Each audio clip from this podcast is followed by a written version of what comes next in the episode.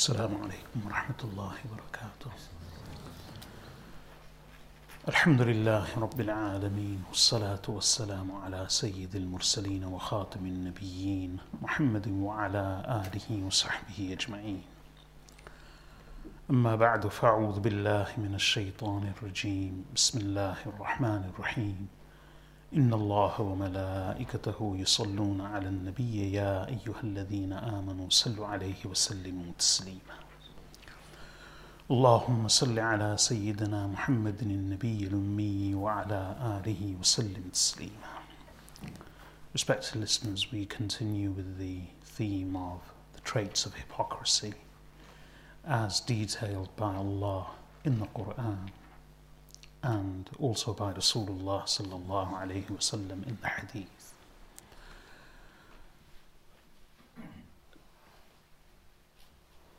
The descriptions that we find are primarily to do with the hypocrites at the time of the Prophet sallallahu alayhi wasallam, what they said, what they did, how they behaved, what was the nature of their interaction with the Prophet and the Muslims. That's what the Quran describes. And from that, we can glean lessons. And we can familiarize ourselves with the specific traits and characteristics words, deeds, and behaviors of these hypocrites at the time of the Prophet ﷺ, so that we can protect ourselves from such behaviors and such characteristics. This is exactly what the Prophet ﷺ has warned us about. I've been through quite a few verses. The last set of verses which we were discussing is a set of verses in Surah Al Baqarah in which Allah subhanahu wa ta'ala speaks of a munafiq, one hypocrite. And Allah describes him in the following words وَمِنَ النَّاسِ مَن يُعْجِبُكَ قَوْلُهُ فِي الْحَيَاةِ الدُّنْيَا ويشهد الله على ما في قلبه وهو ألد الخصام And there is of the people one whose words please you in the worldly life. And he makes Allah a witness over what is in his heart. And he is the most quarrelsome of the adversaries, most argumentative of the adversaries. وإذا تولى سعى في الأرض ليفسد فيها ويهلك الحرث والنسل. And when he turns away, he strives on earth, in the land, to cause corruption therein. ويهلك الحرث والنسل and he strives to destroy land and livestock. والله لا يحب الفساد and Allah does not like corruption. وإذا قيل له اتق الله أخذته العزة بالإثم and when it is said to him fear Allah be wary of Allah arrogance in sin seizes him فحسبه جهنم so Jahannam is sufficient for him ولبئس المهاد and evil an abode it is so this is the set of verses that we were discussing. We've almost completed it. I've explained most of it already. Uh, just a quick recap. Allah tells us about these specific traits of a munafiq. Number one, his words are pleasing, but only in respect of the dunya.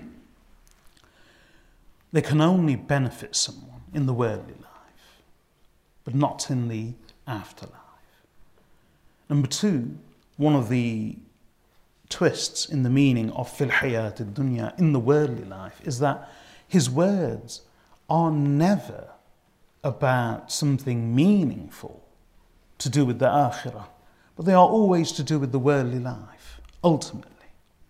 So even if he speaks about religion, the purpose behind him talking about religion is the dunya, not deen. Because this is one of the traits of hypocrisy. A munafiq always gives preference to the dunya over deen. That's what matters to him. I've said repeatedly short term benefits and gain, shallowness, superficial behavior, short short sightedness. Everything is about immediate, instant gratification, immediate gain. And in order to achieve that, everything is justified. The munafiq always gives preference to the dunya over the deen, over the akhirah. And that's what this verse says. All too. The other thing we've learnt about this particular set of verses which describe the traits of a munafiq is that he will falsely swear in the name of Allah and he will claim to make Allah a witness over what's in his heart.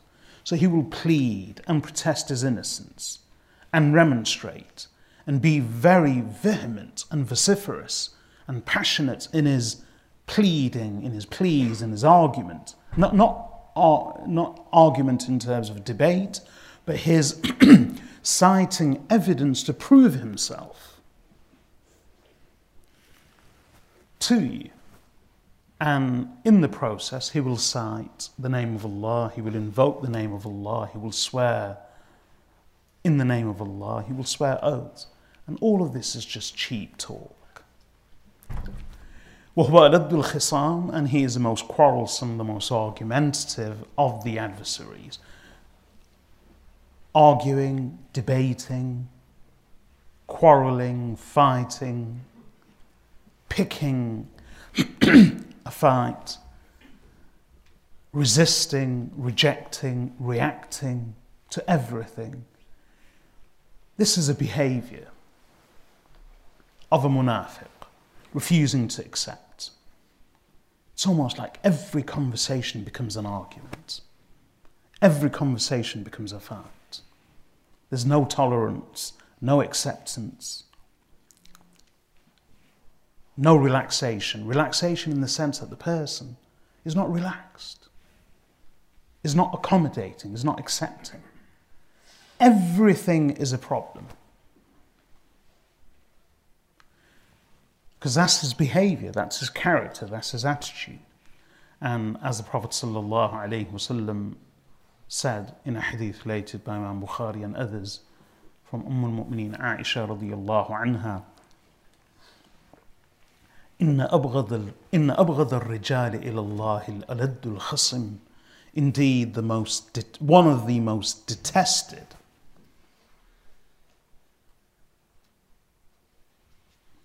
of the men of people in the sight of Allah is al-aladul khasim the most argumentative quarrelsome one Another thing which we learn from this set of verses about the traits of the muna- this particular munafiq and hypocrite is that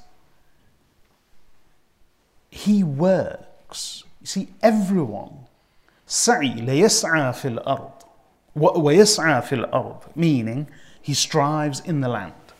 Now the meaning of striving in the land is this is to do with sa'i. Sa'i means walking moving, walking rapidly, running, hastening. This is why in Hajj and Umrah we perform circuits between the hillocks of Safa and Marwa. And this, these circuits between Safa and Marwa are known as Sa'i. Because sa'i means to move rapidly, to walk quickly, or even to run, to hasten. Allah says in the Quran in Surah Al Jumu'ah, يا أيها الذين آمنوا إذا نودي للصلاة من يوم الجمعة فاسعوا إلى ذكر الله. O believers, when the call is given for Friday, the prayer on Friday, then فاسعوا إلى ذكر الله then hasten. Make your way quickly, hasten to the remembrance of Allah, and the meaning of the remembrance of Allah here is the khutbah of Jum'ah. So, originally, sa'i means to hasten, to walk quickly, to move quickly, to run even.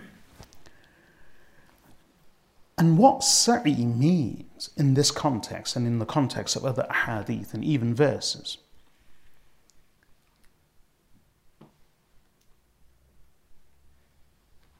such as the verse in which Allah says, Inna sa'yakum lashatta. Inna sa'yakum in Surah Al-Layl. Inna sa'yakum lashatta. That your striving is diverse. So originally, sa'i doesn't mean striving. It means to move quickly. So what sa'i originally means in all of these, in the context of these verses and ahadith, is that every one of us moves we get up in the morning, we rise, we make an effort, we do something. So someone's someone gets up in the morning and earns their living. Of course, everybody earns their living, or at least something to that effect. But along with their normal routine daily life, everyone's always doing something. So some people get up in the morning to make the world better, to make other people's lives better, to help people, to assist people, to bring good, joy, happiness, comfort, pleasure in other people's lives too. That's their effort. So the, the meaning of sa'i in the context of these verses is the effort that a person makes on a daily basis. So the munafiq, Allah says, Sa'a fil ard, he, he, he moves in the land. When he moves, when he gets up every day, when he makes his efforts, when he endeavors to do something, what is it? What's his effort? What's his daily routine? What's his normal pursuit? What does he pursue? So the pursuit of the munafiq is not to bring about good, but rather to cause corruption. The pursuit of the munafiq, the effort of the munafiq, is always, is invariably to spoil things, because that's the original meaning of fasad. To spoil things, to corrupt, to contaminate, to hurt. Never to do good, because that's the nature of the munafiq. And Allah does not like corruption. Allah does not like spoiling. Allah does not like sin in any form. Wallahu la yuhibbul fasad. The final thing that we learn from this set of verses about the munafiq is that وإذا قيل له اتق الله when it is said to him fear Allah أخذته العزة بالإثم arrogance and sin seizes him. Now, I've already explained this on numerous occasions in various ways, but I must say this point can never be overemphasized. This is so crucial.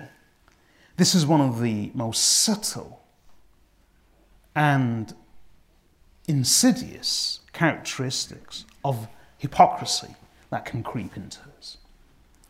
Because it's so common, which is when we are corrected, we react in anger. We reject the advice. We refuse to accept the correction. We resist. And we insist on being right. And we offer very con- contorted, convoluted arguments and, re- arguments and reasons to prove ourselves to be true and innocent. And it's embarrassing for an onlooker, for someone else listening, for a third party.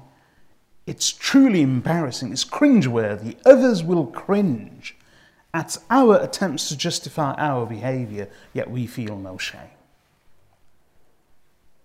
And it's strange because the amount of effort that's required, the energy that's expended in doing so, the cost to our emotions, our trustworthiness, our image in the sight of others, the cost to the trust that people hold in us, the cost to our relationships, our friendships.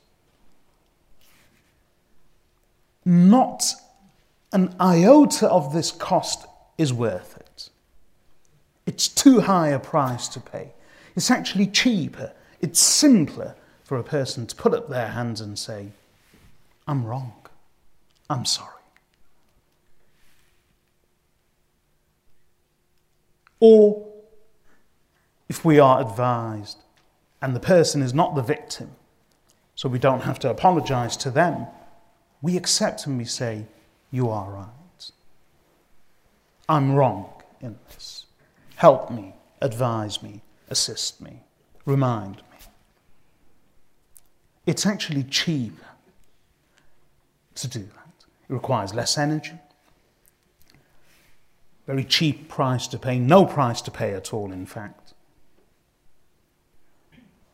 The opposite route of resistance and justification and refusal to accept has such a high price, both in the eyes of the creation and even with the Creator Allah. I've mentioned before, sorry, saying sorry, apologizing, is judo. One of the core concepts of judo is that you use the other person's strength against them. So, unique amongst all the martial arts disciplines, the principle of judo is that you do not have to use your own force and your own strength. As much as possible, all you do is use the aggression and the strength and the momentum of your opponent against him. So he comes rushing at one of the most famous moves of judo is he comes rushing at you rather than stand there and resist. All you do is at the last minute, you twist and turn, and using, you grapple him, you grab his arm, and using his own momentum, you swing him and throw him over. And all it requires from you is no resistance, no resistance whatsoever. In fact, resistance is harmful on this occasion. All it requires from you is some dexterity and twisting and turning at the right moment, and it can be done quite gracefully. So, saying sorry, apologizing is emotional verbal judo. You, you, if someone's angry because you've, you've wronged someone, they react in anger. They become angry. They become aggressive. They choose to argue with you. There's a lot of pent up anger, frustration, and aggression, and heat, and energy that's being dissipated, all against you, all directed at you. If you say sorry, sincerely, because subhanAllah, even our sorry at times, even our apology is insincere. In fact, it's a taunt. And what we suggest in our apology is that the person is wrong to feel insulted or offended. So sometimes the way some people apologize is, all right then, all right, sorry then. That's insulting. But a sincere apology, it disarms the other person. It leaves them without argument. It leaves them without evidence. What can they do? What should they do? If they continue to be angry, if they continue to vent their anger and seethe with rage, then you've disarmed them. They have no proof, no evidence, no hujjah, no argument against you. You've sincerely apologized. You've made amends. All their anger is now directed at themselves. They are hurting no one but themselves. So it's natural to get angry, it's human to get angry, but it's devilish to refuse someone's apology. This is why Imam Shafi'i rahmatullahi used to say, oh, it's been quoted from him, من استغضب فلم يغضب فهو حمار ومن استعفي فلم يعفو فهو شيطان that whoever is provoked and then he doesn't become angry so if someone's genuinely provoked and he doesn't become angry then that person's a donkey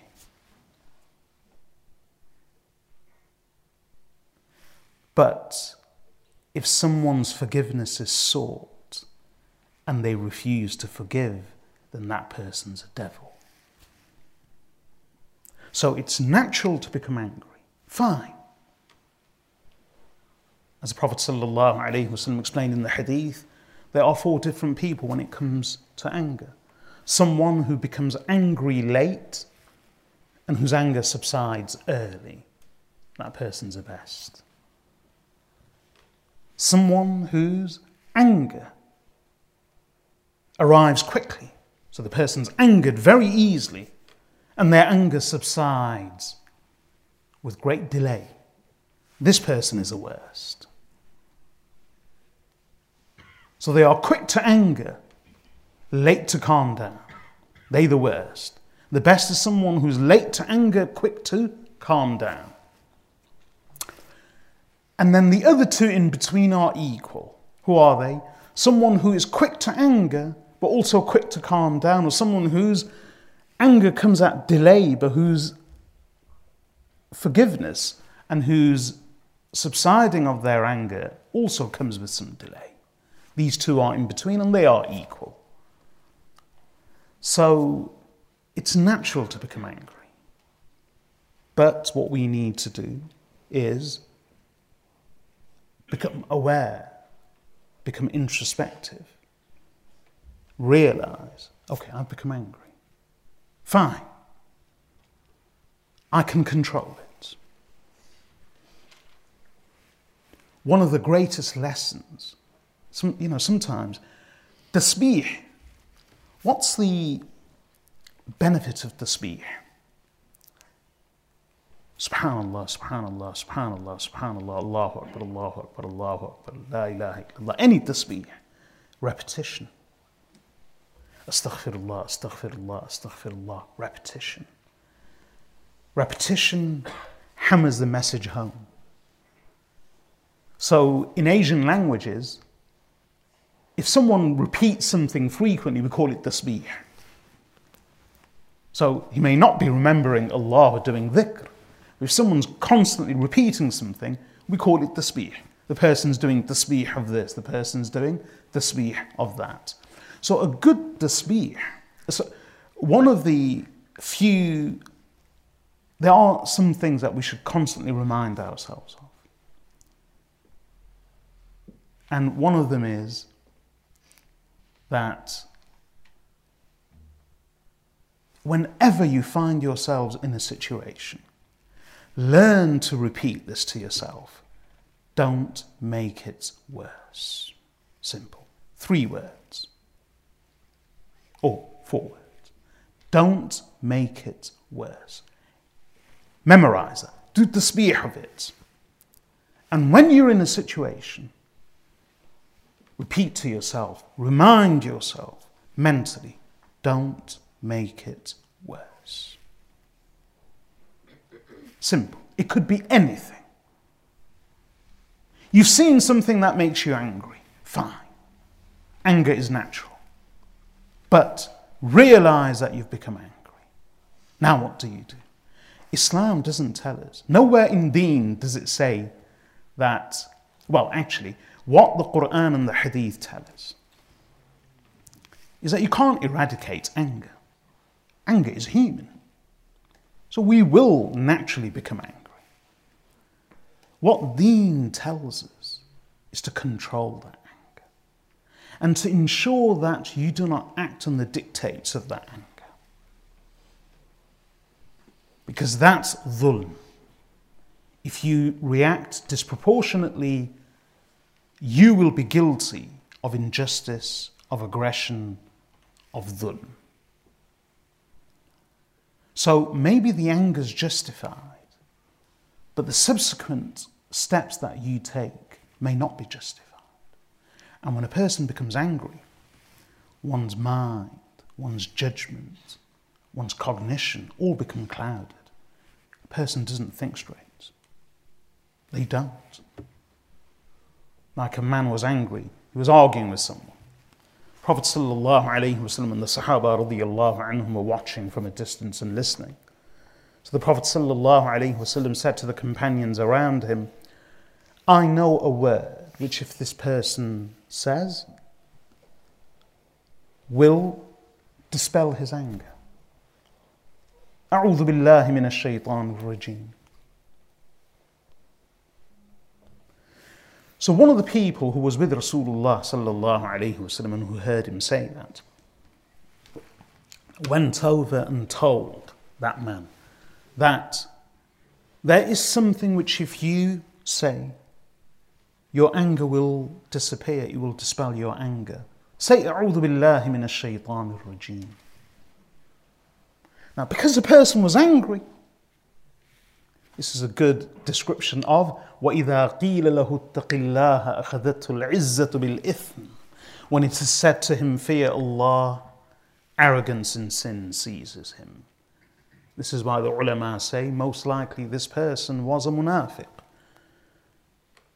Because when the advice of Rasulullah sallallahu alaihi wasallam was given to him that look you're angry but say one thing which if you will utter will dispel your anger which is a'udhu billahi minash shaitanir rajim. I seek refuge in Allah and protection. I seek the protection of Allah from the accursed devil. What did the man do? He reacted, he rejected, he resisted all that we have just been discussing. And what was his response? He said, Do you see that there is a shaitan with me? And in one narration, Do you think that I am mad? Do you see madness in me? Why he said that is because the idea was that, Are you suggesting to me that I, I should seek protection from the devil? Because I am mad and the devil has caused junoon and madness in me. And in one narration, do you see shaitan, do you see a devil with me? So he totally rejected the advice. And that advice came from Rasulullah sallallahu alaihi wasallam. This is what anger does. So in any situation, learn to repeat to yourself, remind yourself, don't make it worse which is the equivalent of it. That's a bit longer, which is when you're in a hole, don't dig deeper. When you're in a hole, don't dig deeper. So the abbreviated version is don't make it worse. So to become angry is natural. And I was talking about apologizing. So it's natural to become angry but when someone apologizes, then one should accept that apology. And going back to the verse, when it is said to him, Fear Allah, arrogance and sin seizes him. So, as I was saying, it, we can't ever overemphasize this point. We need to learn humility. We need to learn acceptance. We need to remind ourselves constantly that I am not perfect. I am far from perfect. I am in need of help, of reform, of assistance to better myself. And anyone who sincerely offers that should be acknowledged, appreciated, and thanked. Anyone who can help me become better. But if someone's resisting and rejecting and reacting, then wallahi, that person is beyond help. This is why, what's the, what's the next word? What are the next words in the verse? What are the next words? Allah says, when it is said to this munafiq, fear Allah, what happens? What's his reaction? أخذته العزة بالإثم Arrogance and sin seizes him. A person becomes, refuses to accept. I, recall, I remember relating that once when we were young, there was a group of us children. We, there was, there was a man,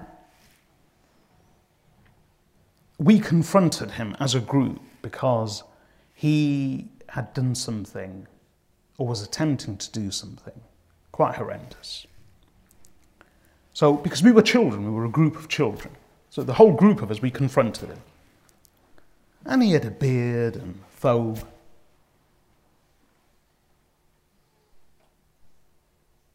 So we said to him, why, why did you do that? So his reaction was, How dare you speak to me without respect? Don't you realize who I am? Look how young you are and look how old I am. Show some respect. How dare you talk to me so disrespectfully? Subhanallah. In a flash, in a switch, he tried to twist and change and divert the whole conversation from his sin and from his horrendous behavior to our guilt, from his guilt to our guilt. And what was our guilt? What was our sin? What was our crime? Our crime was, in his view, that we were disrespectful. We weren't talking to him respectfully. So, I'm not saying he's a munafiq. Remember, I've told you before, I've told you before, we cannot identify any individual as a munafiq. These lessons are for us. That we fear such behavior because this has been identified as the behavior of as a behavior and a trait of hypocrisy, which is refusal to accept. When someone tells us fear Allah, in fact, that's what we told him.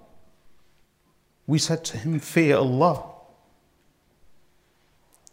And his reaction was, How dare you speak to me so disrespectfully? So, arrogance in sin seizes a pers- person. This is a good example. When someone tells us, we become indignant with anger. We refuse to accept. We are more concerned about the fact not that we violated someone else's rights, not that we contravened the command of Allah. We're not concerned about that. We're more concerned about the fact that by someone telling us, our ego is pricked. So we react in anger. Such a person is beyond help. This is why the next words are when it is said to him, Fear Allah, be wary of Allah, arrogance and sin seizes him, فَحَسْبُهُ Jahannam. So Jahannam is sufficient for him. There's no redemption for such a person. No redemption. No help. Allah Himself says, فَحَسْبُهُ Jahannam. What can you do? If someone is being corrupt and sinful, and you then advise them not to be corrupt, not to be sinful, not to be hurtful, not to do what they are doing. Instead of listening and accepting, they then compound that corruption and that sin with arrogance. So they add arrogance to it, and defiance, and resistance. So what can you do? That's why Allah says, for hasbuhu Jahannam,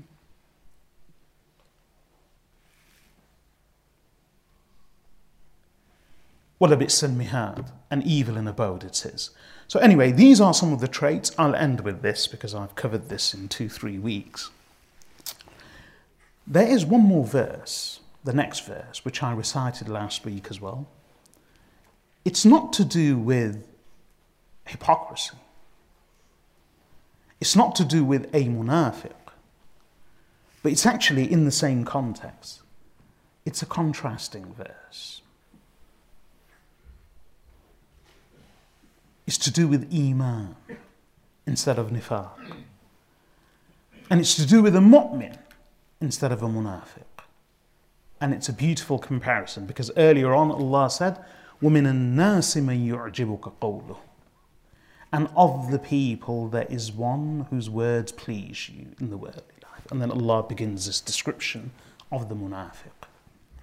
Here in the next verse, Allah says, وَمِنَ النَّاسِ مَنْ And of the people there is one. So earlier on, Allah said, Of the people there is one whose words please you in the worldly life. And here Allah says, And of the people there is one who does what? من يشري نفسه ابتغاء مرضات الله one of the people there is one who sells his soul seeking the pleasure of Allah Wallahu ra'ufun bil ibad. And Allah is most compassionate with the believers, with, with the servants. So, as I said, these verses all deal with hypocrites at the time of the Prophet ﷺ primarily. So, this verse, does it deal with a mu'min primarily? According to many narrations, yes, it does. It was revealed about Suhaib ibn Sinan al Rumi.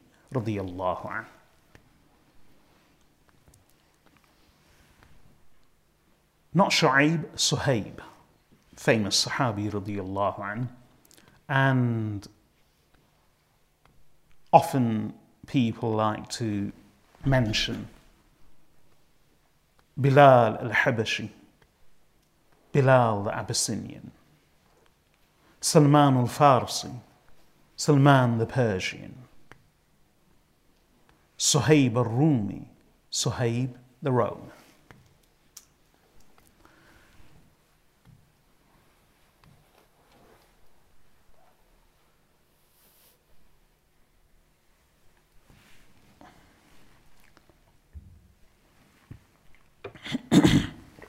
This is the same Suhaib al-Rumi radiallahu an Suhaib Roman. However, just one or two points of interest. Suhaib radiallahu an was not Roman. Salman al-Farsi radiallahu an was Persian. Ethnically, uh, he was genuinely a Persian. Bilal radiallahu an was genuinely an Abyssinian. Suhaib radiallahu an was not a Roman. It's, it's a common misconception. He was actually an Arab.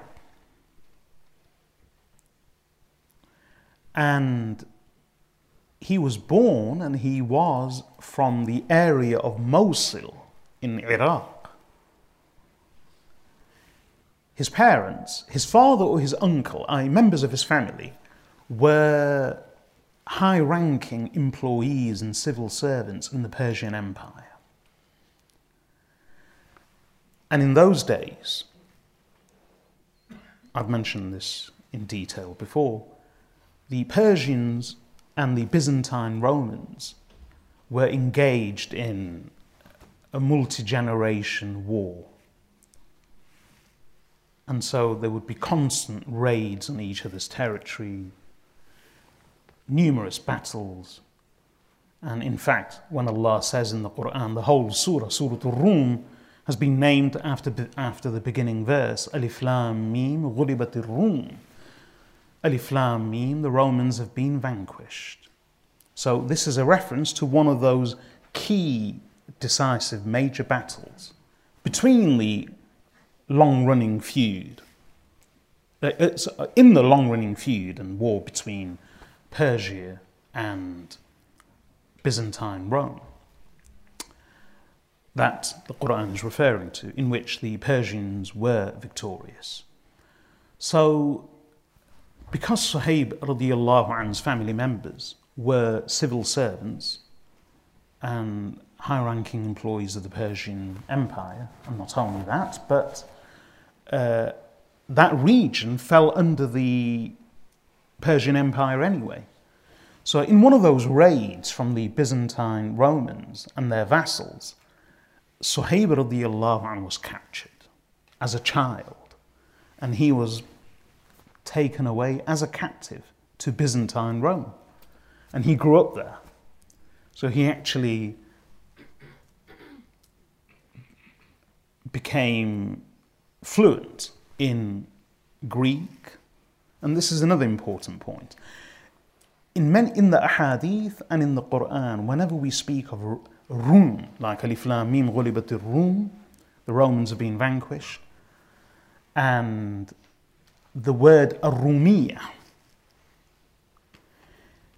which would suggest Latin, the language of the Romans.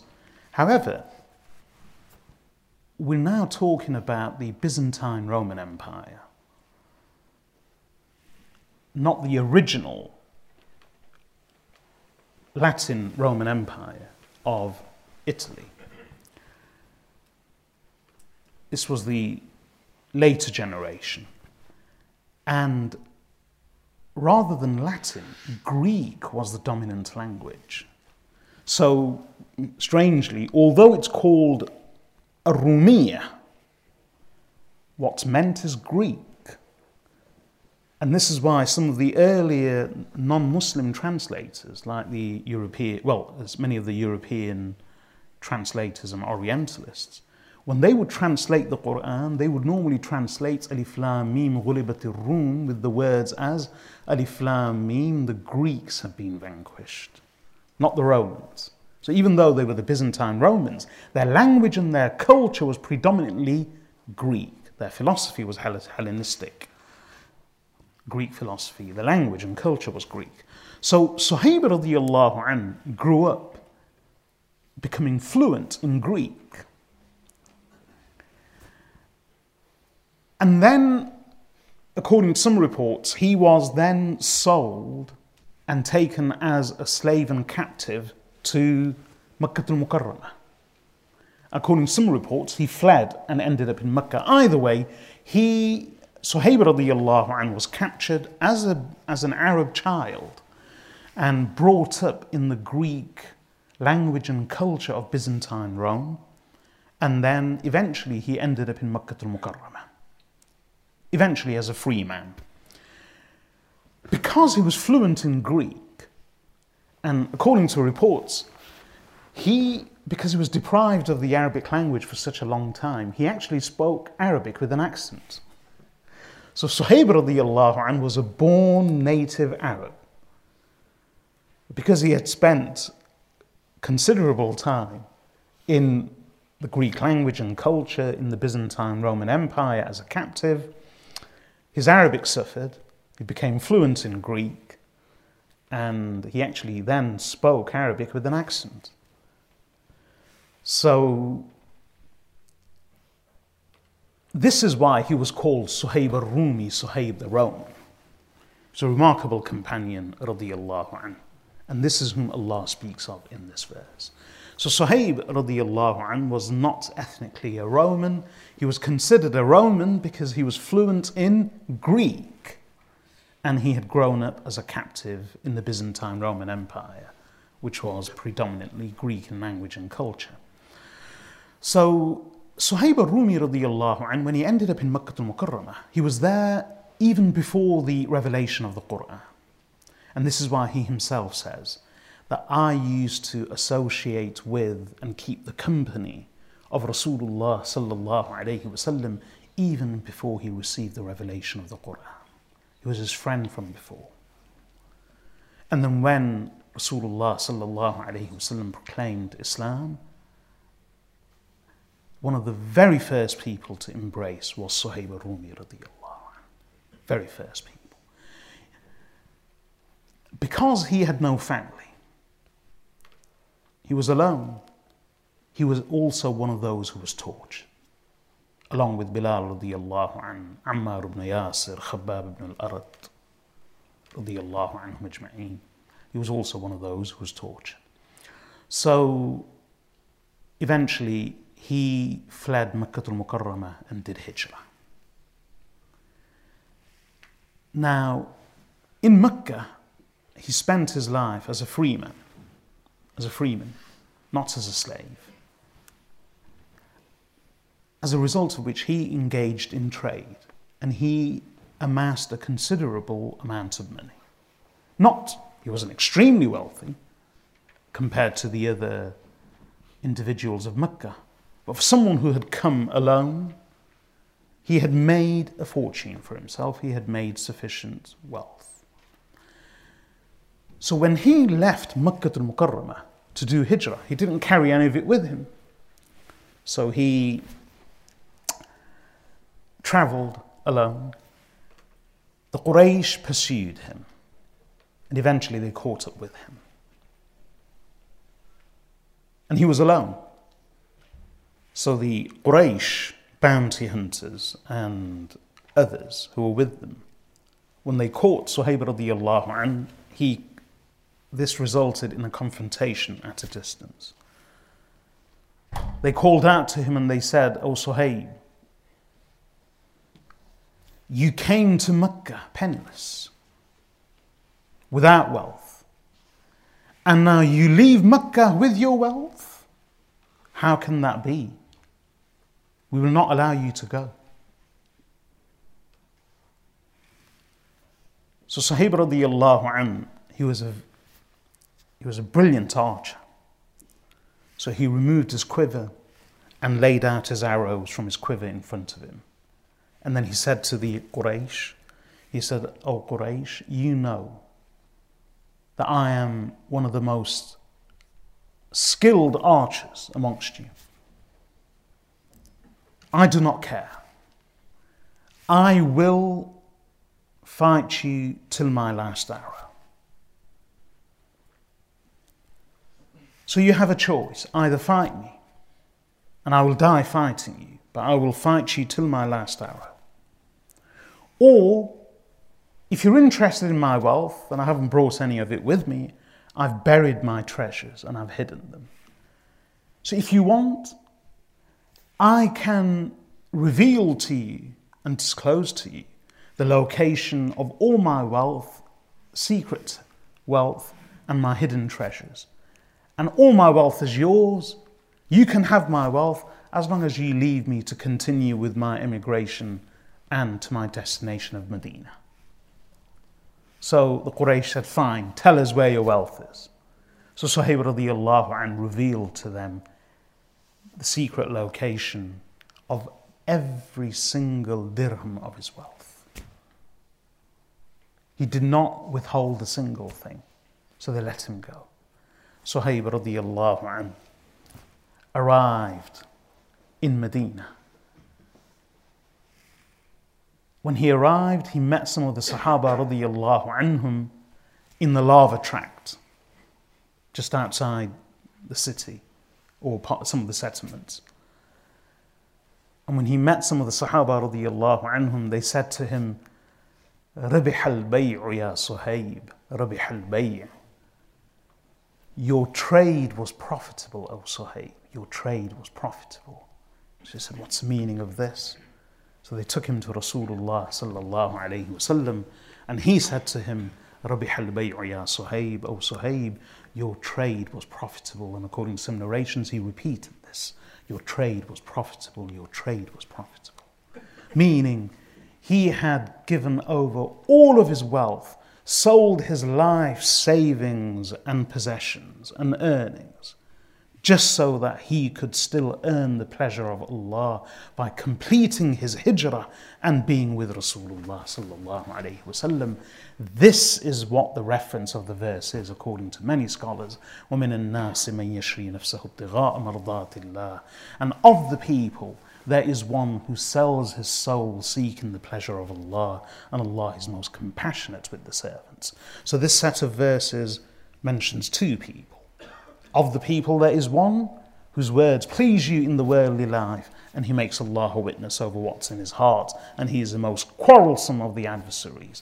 That is the munafiq. And of the people, and then the verses continue, I've covered them in detail, and later, and of the people, there is one who sells his soul seeking the pleasure of Allah, and Allah is most compassionate with the servants, and this is the mu'min. So here we are, some of the traits of nifaq and some of the traits of iman, some of the characteristics and behaviors of a munafiq, of a hypocrite, and of a true mu'min. A munafiq gives priority to the dunya over deen, a mu'min gives priority to the deen over dunya. A munafiq has a very short term vision. He suffers from myopia, short sightedness. When it comes to the deen, a mu'min is far-sighted. A mu'min's glance, a mu'min's gaze, a mu'min's sight is fixed on the akhirah. A, mu- a munafiq only sees short-term benefits, instant gratification, regardless of the ultimate consequences. A mu'min only sees the long-term goal and objective, regardless of the short term discomfort or suffering. In fact, Suhaib radiallahu anhu was so highly regarded that when Umar ibn al-Khattab radiallahu anhu was martyred and he was stabbed in Fajr Salah whilst leading the Muslims. And then he was taken away. And then he knew that these were his last moments on earth. Such humility. Such humility. A towering man in status, in stature, in build. He overwhelmed everyone. He filled people's minds and hearts with fear, with awe. That was Umar radiallahu anh. Everyone addressed him as Amir al-Mu'mineen. But such humility when he lay there bleeding and the people around him realized that he will not survive. And he realized that he will not survive. Someone addressed him as Amir al-Mu'mineen. He said to him, Do not call me Amir al Mu'mineen, for this day I am no longer the Amir of the believers.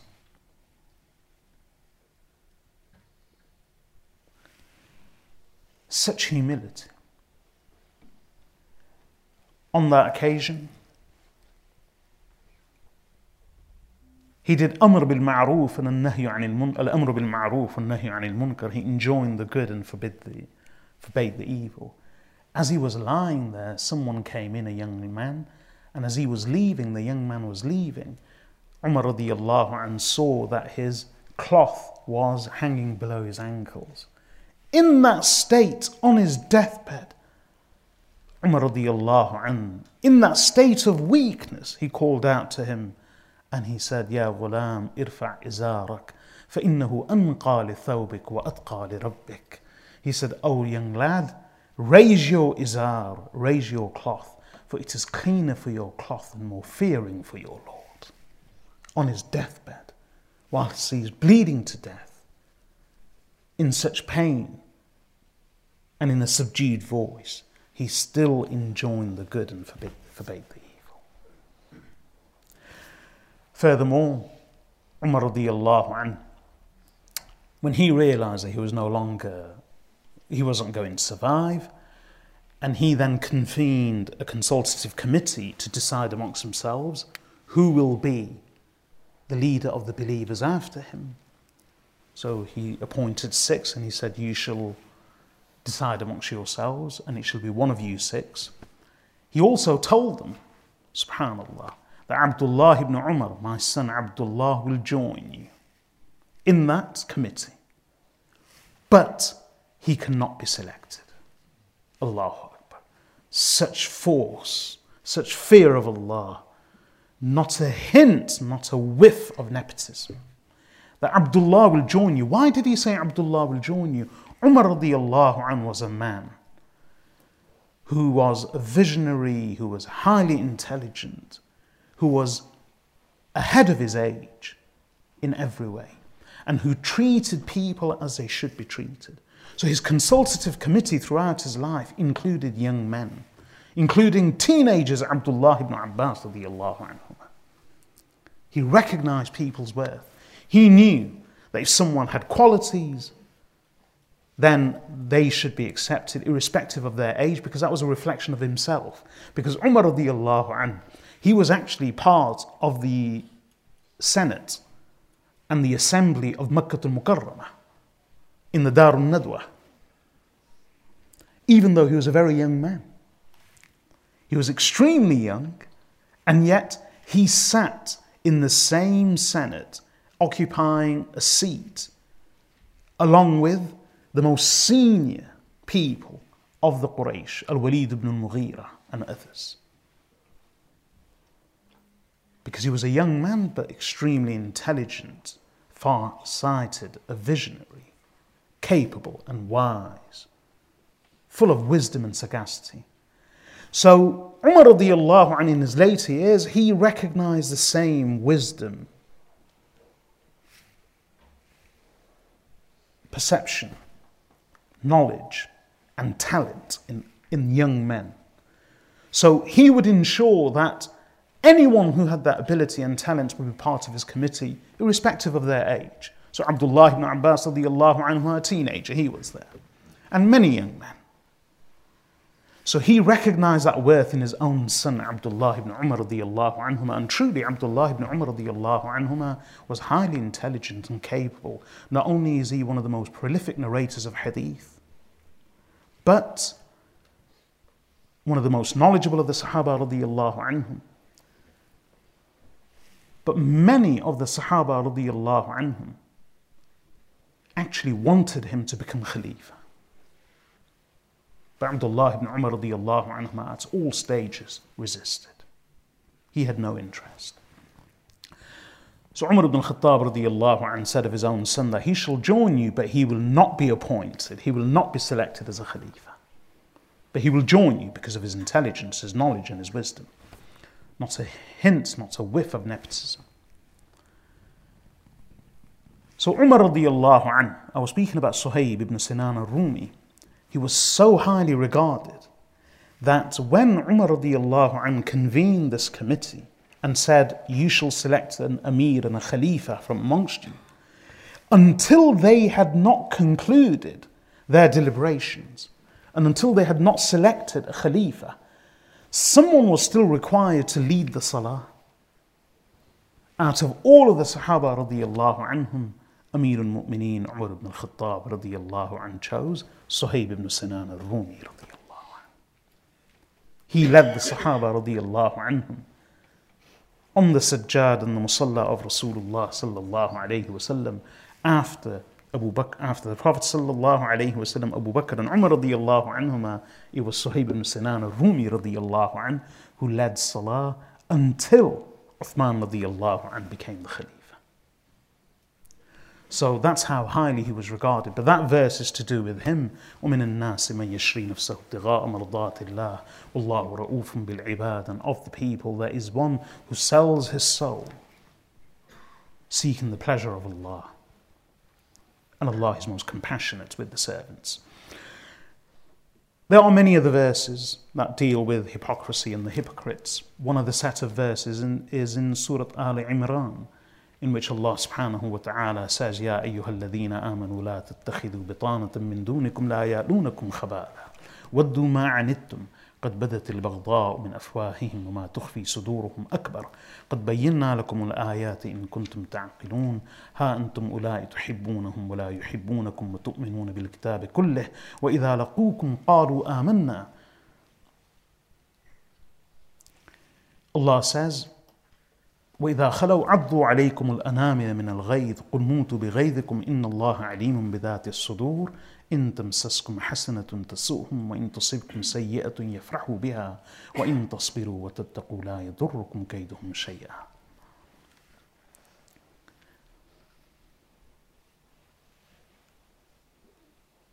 إن الله بما يعملون محيط.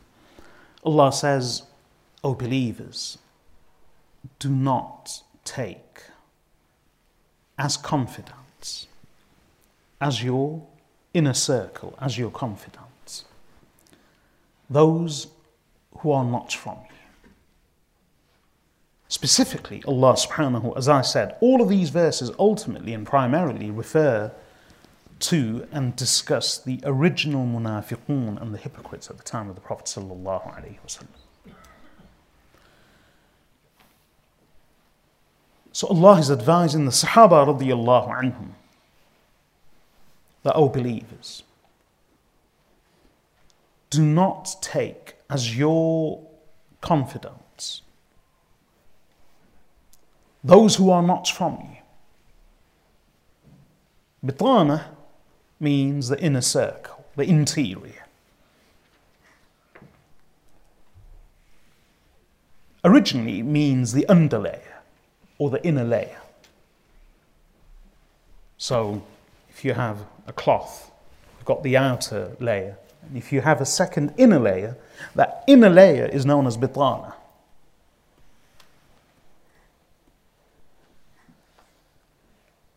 And the outer layer is known as dhihara. So the exterior and the bitana, the interior. This is why in the Quran, بطائنها من استبرق that its interior, their interiors are from silk, brocade. And another name for interior and exterior. So interior is bitana, exterior is dhihara, another a cloth originally. Another name for the cloth interior is shi'ar, and the exterior is dithar. So shi'ar is that part which clings to the body, the interior. And the reason I'm mentioning this is that this is the original meaning of the words. But later, it became used uh, for those who are the closest to a person. So bitana means those who are your closest, your confidants, your inner circle, your best of friends. Just like dithar, Dithar means exterior, and shi'ar is similar to bitana. And of the Ansar, the Prophet said, Al Ansar, the Ansar are the Dithar. Sorry, are the shi'ar. And other people are the Dithar. So the Ansar are my closest, they are my inner circle. So Allah says, O believers, do not take as your bitana, your confidants, your inner circle your best of friends, those who are not from amongst you. Who were they? At the time of the Prophet ﷺ, it was those who would come and pray salah in the masjid. They would mix and mingle with the Sahaba anhum, but they would also mix and mingle with their other friends. And when they were told, look, if you are believers, if you are with the Prophet ﷺ, then why aren't you fully loyal? Why don't you disassociate yourself from the enemies of the Messenger of Allah. what was their response? No, we're trying to keep it good with everyone, good with the Messenger of Allah, good with them, others as well. We're trying to bring about peace and harmony and reconciliation. We are conciliatory. We are trying to bring about peace. As Allah says, Allah innahum humul mufsidun. وَلَكِنْ لَا يَشْعُرُونَ Lo and behold, they, verily they, they are the corrupters. They are the spoilers, but they don't even realize. So that was their attitude.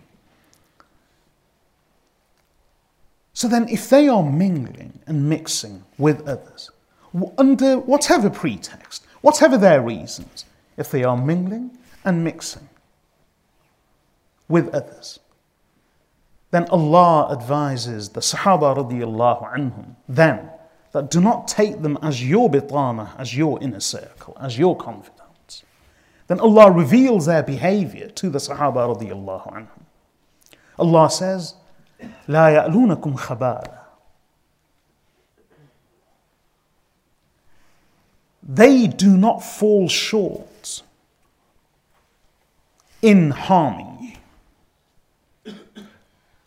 They spare no effort. لا يألونكم أي لا ينقصونكم خبالا فسادا they do not fall short. They spare no effort in hurting and harming you, in causing mischief to you. That's their reality. So forget their beaming smiles, forget their grins, forget their sweet words, forget their pleas and their oaths in the name of Allah, forget their protests, the protests of innocence. The reality is, لا يألونكم خبالا, they spare no effort in harming you. وَدُّوا مَا عَنِدْتُمْ They love that which you suffer. When you suffer, he actually pleases them. When you are hurt,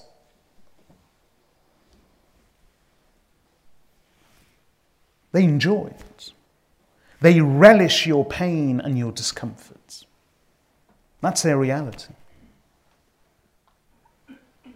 قد بدت البغضاء من أفواههم See, the Sahaba radiallahu anhum, they had suffered.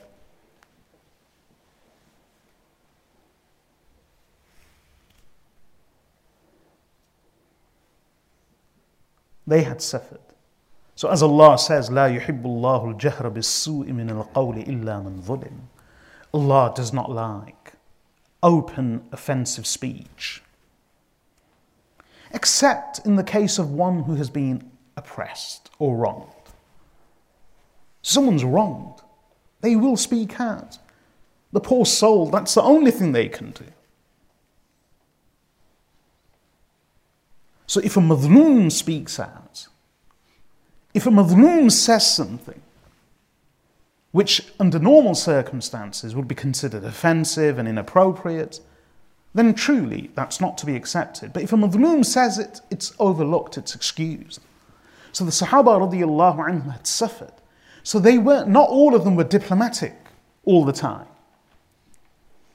Uh, I was speaking about Suhaib ibn Sinan al-Rumi radiallahu anhu on one occasion in Al Madinah al Munawwara in the seventh year of Hijrah, after the Treaty of Hudaybiyah, when Abu Sufyan came to Medina to ratify the treaty because one of the allies of the Quraysh had attacked one of the allies of the Muslims. And an attack by one member of the alliance on any member of the other alliance resulted in a violation of the Treaty of Hudaybiyah. And now the Muslims were in a very powerful position. So Abu Sufyan, who had not yet embraced Islam, he came to Medina, al-Madinah al-Munawwarah to ratify the treaty and to plead with the Messenger of Allah to ensure that that uh, and to protest to him that the Quraysh were not aware and were not privy and were not responsible for the plans of their allies to attack the allies of the Muslims. And so this violation should be disregarded and the treaty should continue as it was and be ratified. So when Abu Sufyan came to Medina, he wanted to go to speak to the Prophet ﷺ. So he, was he approached Abu Bakr radiallahu and he was walking with Abu Bakr radiallahu anh. Abu Bakr radiallahu was a nobleman of the Quraysh he was very composed and calm and diplomatic. So as he was walking with Abu Bakr radiallahu and Bilal, Suhaib, Ar-Rumi, Bilal al-Habashi, Khabbab ibn al-Arat and others, they were seated together, as always, best of friends. And they saw Abu Sufyan. Now, they were shocked that Abu Sufyan in Medina. So even though he was with Abu Bakr radiallahu anh, they spoke out. They, these were the ones who had been tortured. Suhaib, Khabbab, Bilal radiallahu anhum ajma'een. So Suhaib, uh, they, they said, they spoke out and they said, It looks like the swords of Allah have not yet found their place in the enemies of Allah. So, harsh words. So Abu Bakr radiallahu anh, being diplomatic, being noble, he said to them, أتقولون هذا للسيد قريش وشيخهم that is this what you say to the master and the leader of the Quraysh and their elder?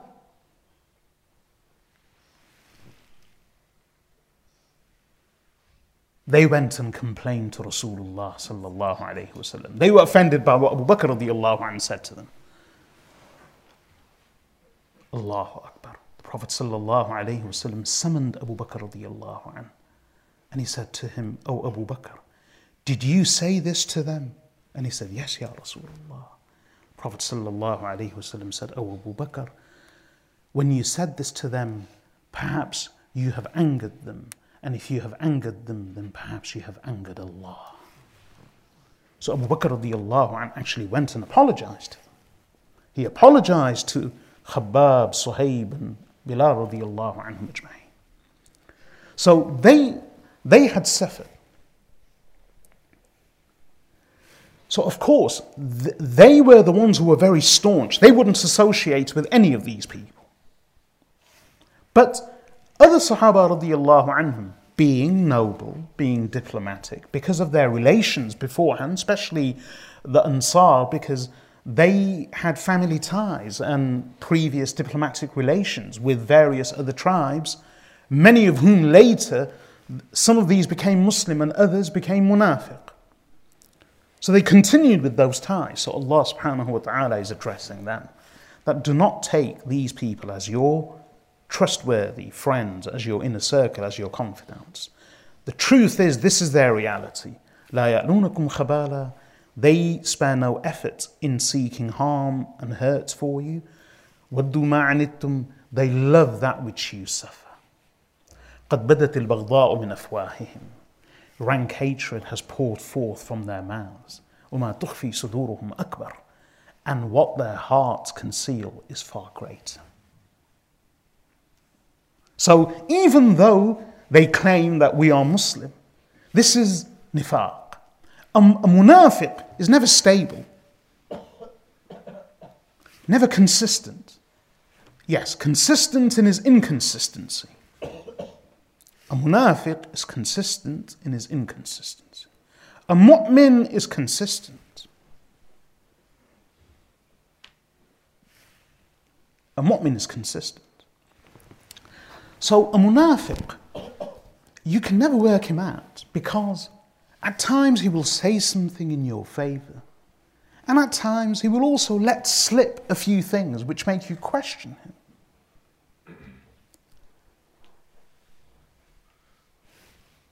The mouth is the spout of the jug of the heart. So if you have a jug, you have a container, you have a spout and a sprinkler. There's a saying in amongst the Arabs that the spout can only pour what's in the container, what's in the jug. The spout can only pour what's in the jug. And they actually use that to refer to the mouth, that the mouth can only utter that which is in the heart. So, no matter how much you try to control your mouth, your mouth will always reveal ultimately what's in your heart. It will reveal. So, the mouth is the greatest revealer of secrets.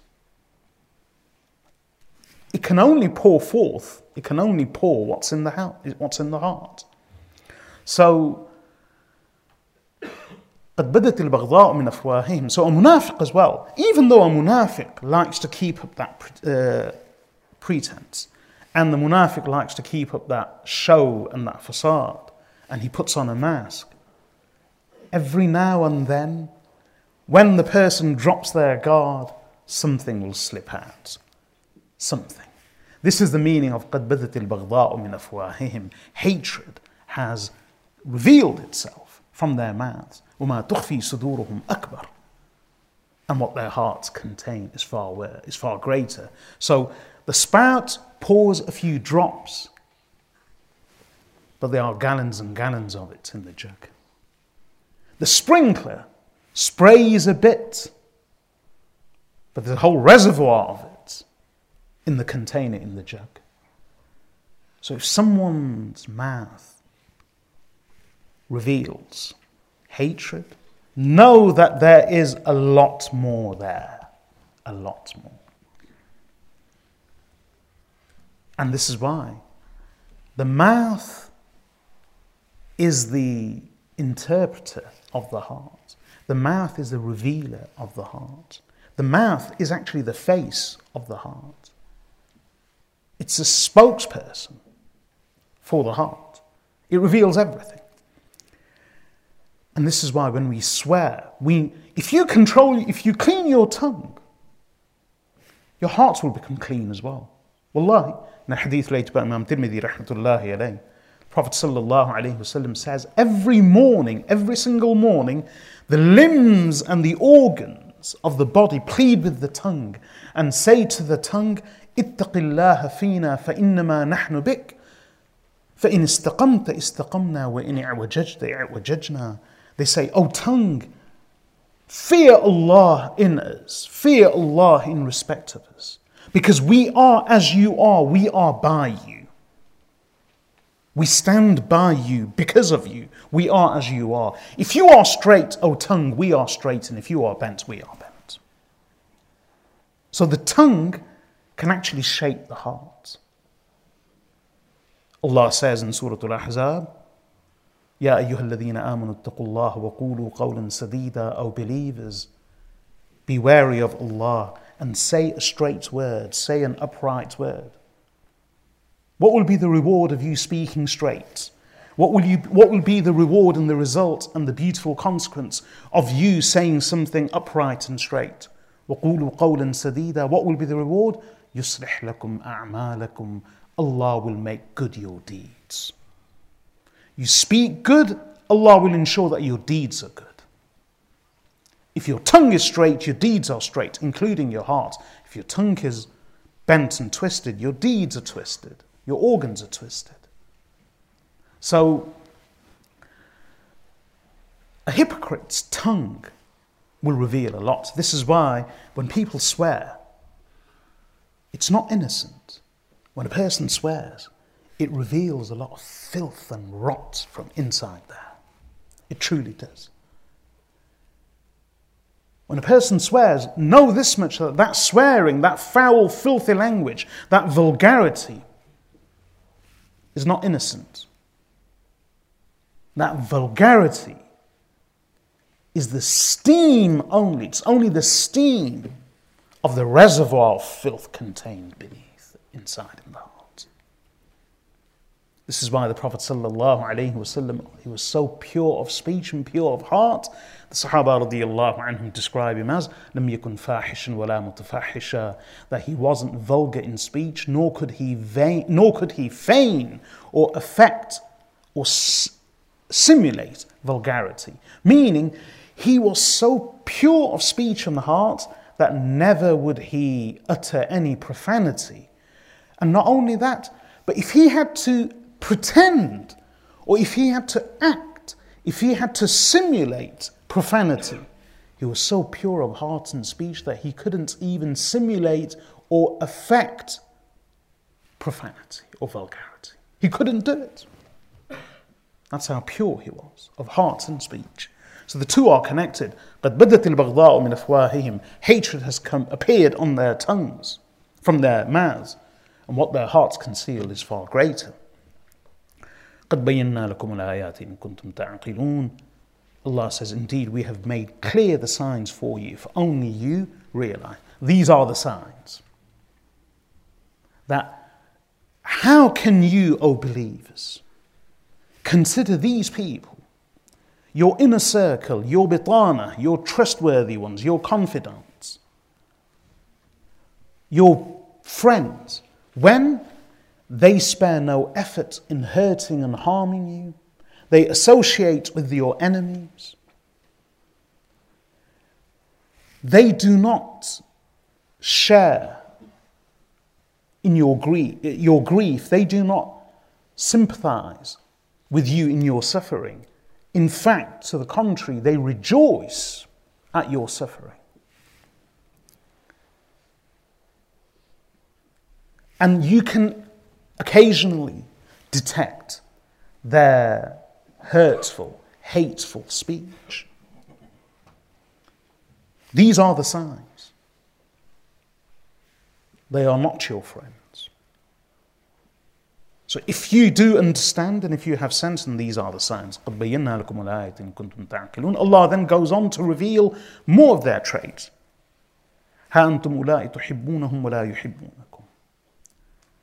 These are such a people that you love them, but they like you not. You are good with them because you are still going by your family ties, your tribal ties. One. And not only that, you still sympathize with them because you consider them to be believers, despite all their behavior. But we are now revealing to you that this is their reality. So be wary of them. You love them, but they don't reciprocate that love. You are courteous to them. You like them. You show them love and compassion and mercy and affection, and they repay you, they reciprocate that good behavior on your part with hatred. They don't like you. And then Allah says, وَتُؤْمِنُونَ بِالْكِتَابِ كُلِّهِ You should realize, even though you believe in the whole book, they don't believe at all. They are hypocrites. You believe in the whole book, you should be the ones realizing and actually being able to detect these signs in them. وإذا لقوكم قالوا آمنا وإذا خلوا عضوا عليكم الأنامل من الغيظ When they meet you, they say, We have believed. When they retreat into solitude, into seclusion, what do they do? عضوا عليكم الأنامل من الغيظ They bite their fingers, seething in anger and rage against you. What's the solution for them? What's the solution for such a hypocrite who, in front of you, all love and affection, and away from you, biting their fingers, seething in rage, besides themselves in rage?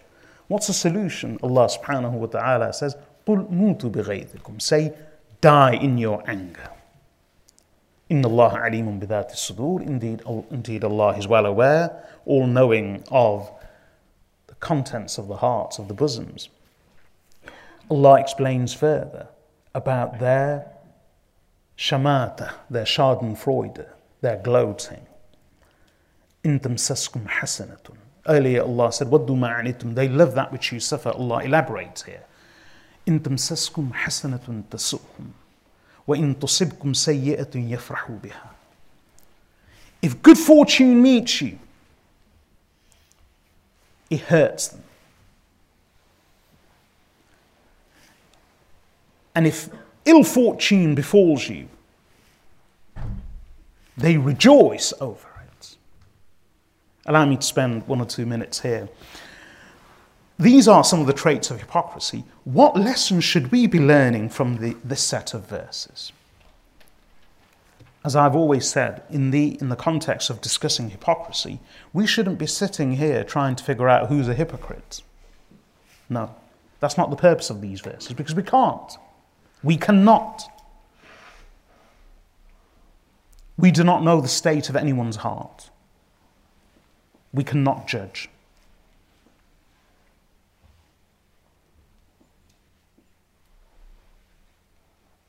There was a man who was a drunkard. He used to drink frequently.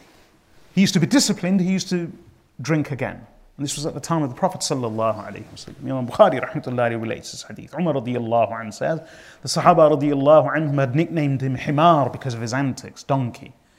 He used to make people laugh. But he had this one weakness. He would drink.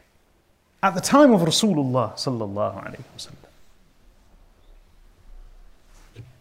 So once when he was brought again, Sahaba radiallahu anhum began disciplining him.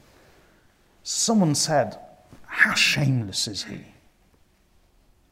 Repeatedly he is brought before Rasulullah sallallahu alayhi wasallam and disciplined, yet he doesn't desist. Prophet wasallam actually said of that person whilst he was being disciplined for drinking Prophet wasallam said what I do know of him is that he loves Allah and his Rasul. Who are we to judge? So we aren't here sitting judging anyone The purpose of these verses for us is not to identify hypocrites or traits of hypocrisy in others, it's actually to identify traits of hypocrisy in ourselves. So, one of the, some of the lessons are a hypocrite wishes good for the believers. لا يألونكم خبالا. A mu'min, a, um, oh, sorry, a, a, hypocrite does not wish good for the believers. A mu'min wishes good for the believers. A hypocrite spares no effort in hurting and harming others. Just as Allah said in the earlier set of verses, وَإِذَا تَوَلَّى سَعَى فِي الْأَرْضِ لِيُفْسِدَ فِيهَا وَيُهْلِكَ الْحَرْثَ وَالنَّسْلِ وَاللَّهُ لَا يُحِبُّ الْفَسَادِ The effort, the endeavor, the normal practice, the day-to-day routine of a munafiq is, to, is fasad, spoiling and corruption, hurt and harm. A mu'min does good. لا يألونكم خبالا. A mu'min does not is not the one who spares no effort in harming or har- uh, in harming or hurting others. No. Wish good for everyone. وَدُّوا مَا عَنِتُّمْ They love that which you suffer. And this is an uh, elaboration of that, of that sentence. إن تمسسكم حسنة تسؤهم وإن تصبكم سيئة يفرحوا بها. When good fortune meets you, they it hurts them, and when a calamity befalls you, they rejoice. Subhanallah, this is something we should focus on for a few minutes. Don't we do this? We can't be happy for anyone. We are full of hasad, envy. we burn green in our envy. We seethe in rage.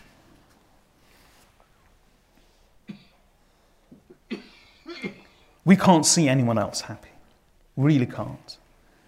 And worse, when a calamity befalls someone, we smile, we laugh, we grin, we gloat, we rejoice, we indulge in shamata, schadenfreude. I say schadenfreude because shamata, this in Arabic, shamata is al-farah بمصيبة العدو being pleased and rejoicing over the calamity and misfortune and suffering of an enemy. In reality, there is no single word in the English language that translates or describes the word shamata. So even in English, it's part of the English language now, but it's, an, it's a German import. So the word is actually German, Schadenfreude. So it's part of the English language, it's a German import.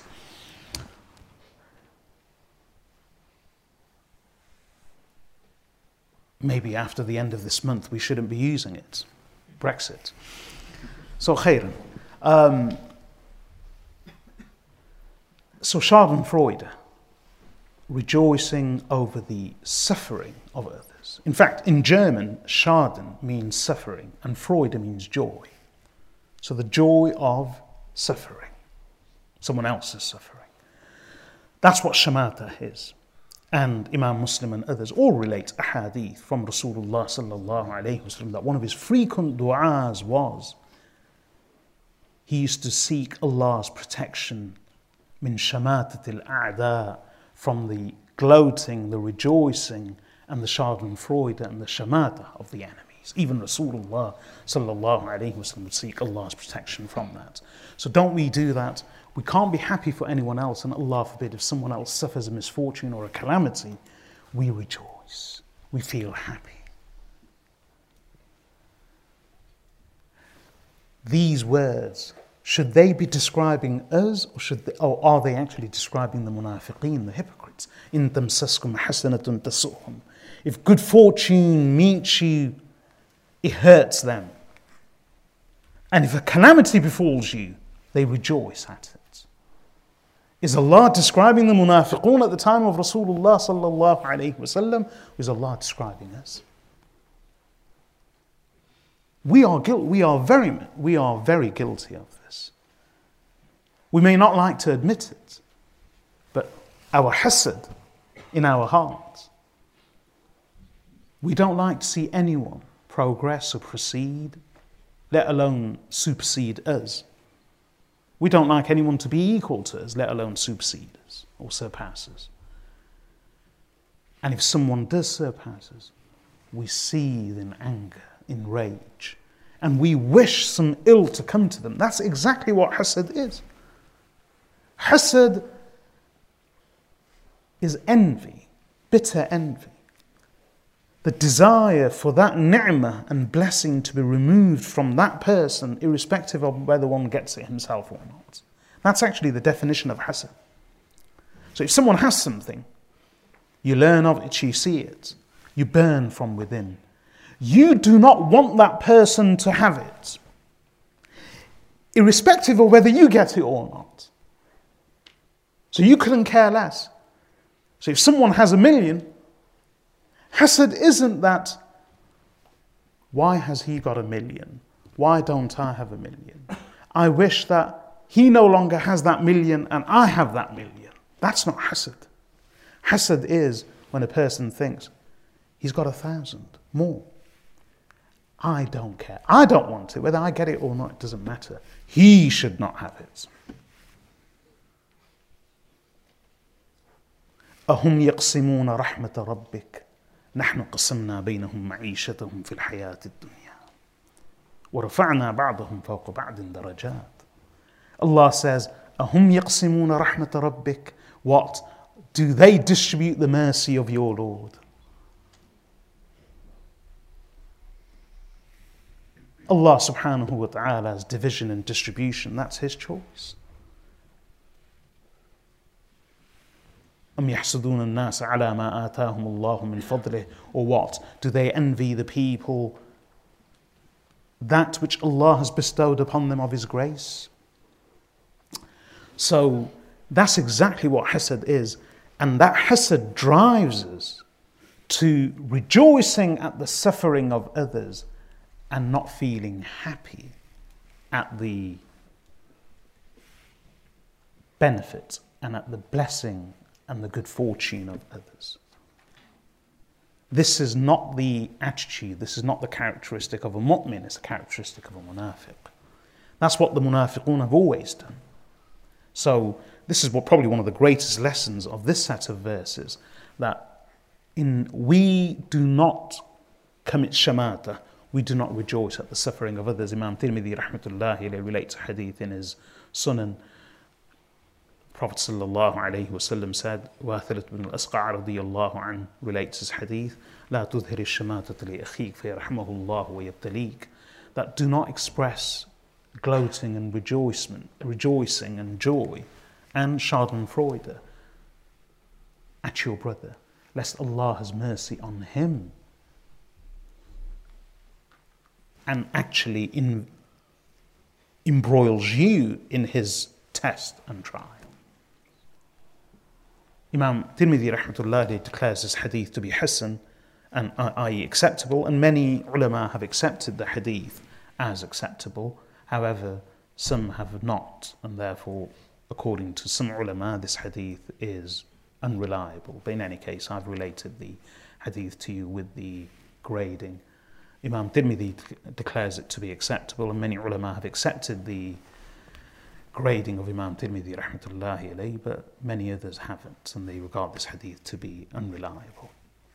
In fact, some have gone to the extent of saying that this hadith is fabricated, the khair, and that's another discussion. But on the majority, the ulama have declared this hadith to be either acceptable or weak but not fabricated.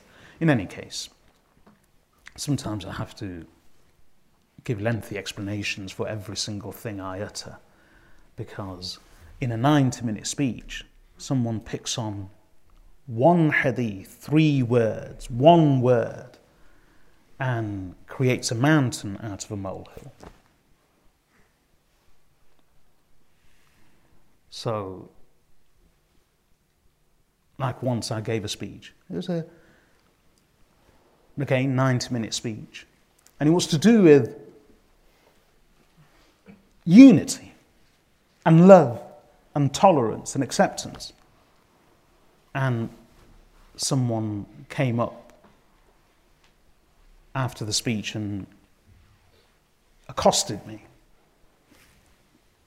in front of the in front of a whole group of people who were meeting me and said to me brother you related many hadith but you never gave any of the references so what are your references for the hadith so I said, okay, which hadith are you talking about? He said, well, many of them. So I related a few hadith. So then I started mentioning the references. Oh, this hadith, Funa relates in this kitab, Funa relates in this kitab.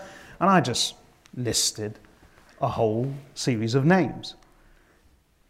And many of these names were the uncommon ones.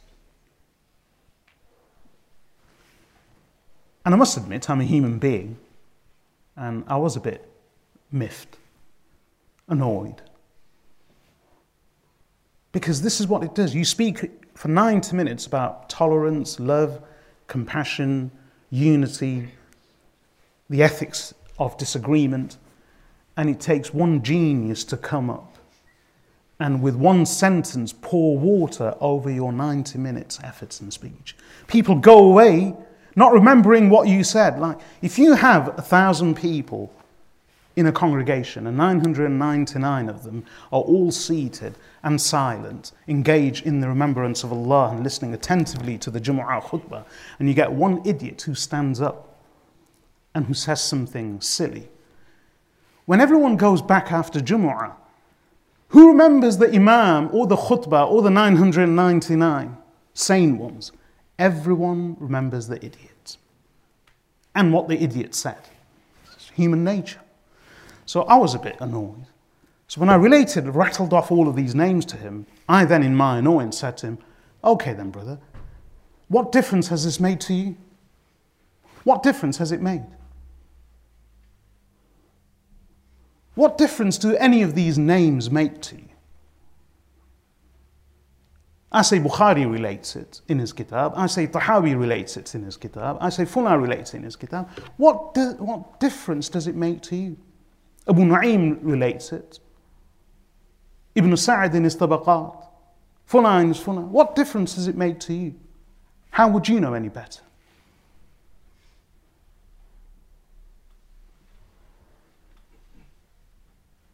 Alhamdulillah. That was his reply. Alhamdulillah. Uh, thank you, brother. Jazakallah khair. Not Jazakumullahu khaira or Jazakallahu khaira, Jazakallah khair. So it's a gross mispronunciation. It shouldn't be, it's not Jazakallah khair. It's Jazak khairan, Jazakallahu khaira or Jazakumullahu khaira. Our, our teachers used to emphasize this. Indeed, because if a person's displaying Arabic, making a display of the Arabic, at least get the Arabic right. So that's why I had to mention this about this hadith as well. That uh, lest someone pours water on my whole speech because I related the hadith which some ulama regard as being fabricated. Ibn Hibban, rahmatullahi alayhi, he regarded this hadith as being fabricated, but the later scholar, Imam Tirmidhi, related the hadith. He regards it as being Hasan acceptable. Ibn Hajar al Asqalani, rahimahullah, of the 9th century, he regards it as being acceptable. He accepts the grading of a Tirmidhi and many other ulama. I don't want to. Uh, the details are fascinating because this is the topic of hadith. But Rasulullah sallallahu alayhi wasallam in this hadith says, do not express rejoicing and shamata and gloating and schadenfreude over the suffering of your brother, lest Allah has mercy on him and embroils you in the suffering and in his trial. So this verse actually speaks of this trait of hypocrisy, of rejoicing over the misfortune of others, of gloating at the suffering of others, and not being joyful, not sharing in the joy of the believers.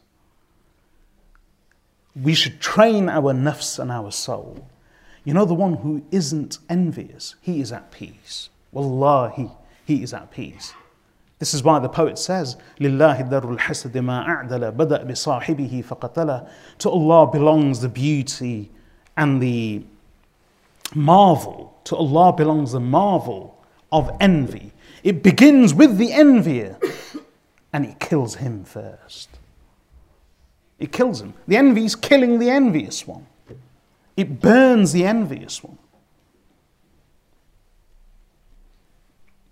As the other poet says, وَإِذَا أَرَادَ اللَّهُ نَشْرَ فَضِيلَةٍ طُوِيَتْ أَتَاحَ لَهَا لِسَانَ حَسُودٍ فلولا اشتعال النار فيما جاورت ما كان يعرف طيب عرف العود that if, it, if when Allah wishes to reveal a virtue which has been hidden and concealed, Allah gives it the tongue of an envious per- person. So when a person has some gift of God, gift of Allah, which is hidden from others, and Allah subhanahu wa ta'ala wants to reveal it, Allah raises an envious person and gives him a tongue. So no one knows anything. And then this envious one goes around burning from within. Says, Have you heard? Have you heard? Funa. Funa has this accomplishment. Funa has that accomplishment. And the mu'min says, Oh, mashallah, I never knew. Alhamdulillah. Allahumma zid fazid. Oh Allah, increase him. So the fire in the envious person actually diffuses the fragrance of that hidden virtue. Because the poet says, وإذا أراد الله نشر فضيلة طويت أطاح لها, أطاح لها لسان حسودي فلولا اشتعال النار فيما جاورت ما كان يعرف الطيب عرف العود When Allah wishes to expose the virtue or reveal the virtue that that has been hidden and concealed, Allah gives it the tongue of an envious person. For if it wasn't for the burning of the vicinity of the oud tree, the beauty of the fragrance of oud would have never been known. Because oud, oud just means a stick. And that's why the Arabs used to call it al-oud al-hindi, the Indian stick, because oud is uh, derived from a tree which is infected. It's very rare because for a proper natural oud tree to mature and for oud to be derived and extracted from that tree, it takes 100 years. So it takes 100 years for that tree to mature, for the infection to set in. It's the infection which causes this growth and mold. And then when fire ignites it, the fire burns the infected bark of the tree. So it's actually infected. This then diffuses the beautiful fragrance of oud. So oil is extracted by pressure. But originally, but that oil is what burns, but it's, that arises from infection. So for a proper oud tree to grow and mature and to be infected in order to release this fragrance, it takes almost up to 100 years. This is why oud is very expensive. Traditionally, it was only the Arabs and the Asians and the Indians, oh, not just Indians, but meaning Easterners who would use oud. But now it's probably one of the most prized commodities in Western fragrance as well. Every, oud, normal fragrances cost 40 pounds, but anything with it, just the name of oud can go up to 200. So oud is oud. Uh, but as the poet says, if it wasn't for the inflammation and the burning in the vicinity of the oud tree, the beauty of the fragrance of oud would have never been known. So he likens that. So hasad has a lot to do with fire. The fire burns from within. This is what causes us to rejoice at the suffering and misfortune of others and which prevents us from being happy at the good fortune of others. May Allah give us this attribute of Iman and may Allah protect us from this characteristic of hypocrisy which prevents us from doing so. Anyway, the verse continues. I'll end with this. I've taken up enough time. May Allah subhanahu wa ta'ala protect us from these traits of nifaq Allah then ends the verse with the words وَإِن تَصْبِرُوا وَتَتَّقُوا لَا يَضُرُّكُمْ كَيْدُهُمْ شَيْئًا إِنَّ اللَّهَ بِمَا يَعْمَلُونَ مُحِيطٌ That if you are patient and if you are fearing of Allah, then their ploy, their plots will never harm you. Verily, Allah encompasses all that, that they do.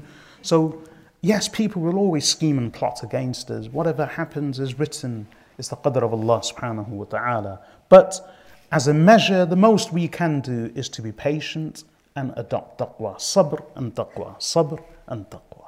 In many places throughout the Quran, this is what's mentioned sabr and taqwa. The, the whole summary of Surah Yusuf, everyone loves Surah Yusuf because they all think it's about romance. Wallahi, everyone thinks, everyone loves Surah Yusuf. People say, Will you do tafsir of Surah Yusuf? I get, uh, not so much now, but before, requests. So, what are the. I don't get these requests anymore, and I'll explain why in a moment. Before, I used to get a lot of requests. And you know what the requests were? Sheikh, can you do a speech on Dajjal, Ya'juj, Ma'juj, the Gog and the Magog, the beast, the signs of the day of judgment? Oh, Surah Yusuf. So you get the pattern, it's all entertainment. One of the reasons I don't get this anymore is because of Netflix. So everything's catered for. So people love horror, superstition, and Game of Thrones. That, that all fits in. Ya'juj, Ma'juj, the and the Magog, the beast, the signs of the day of judgment. All Surah Yusuf.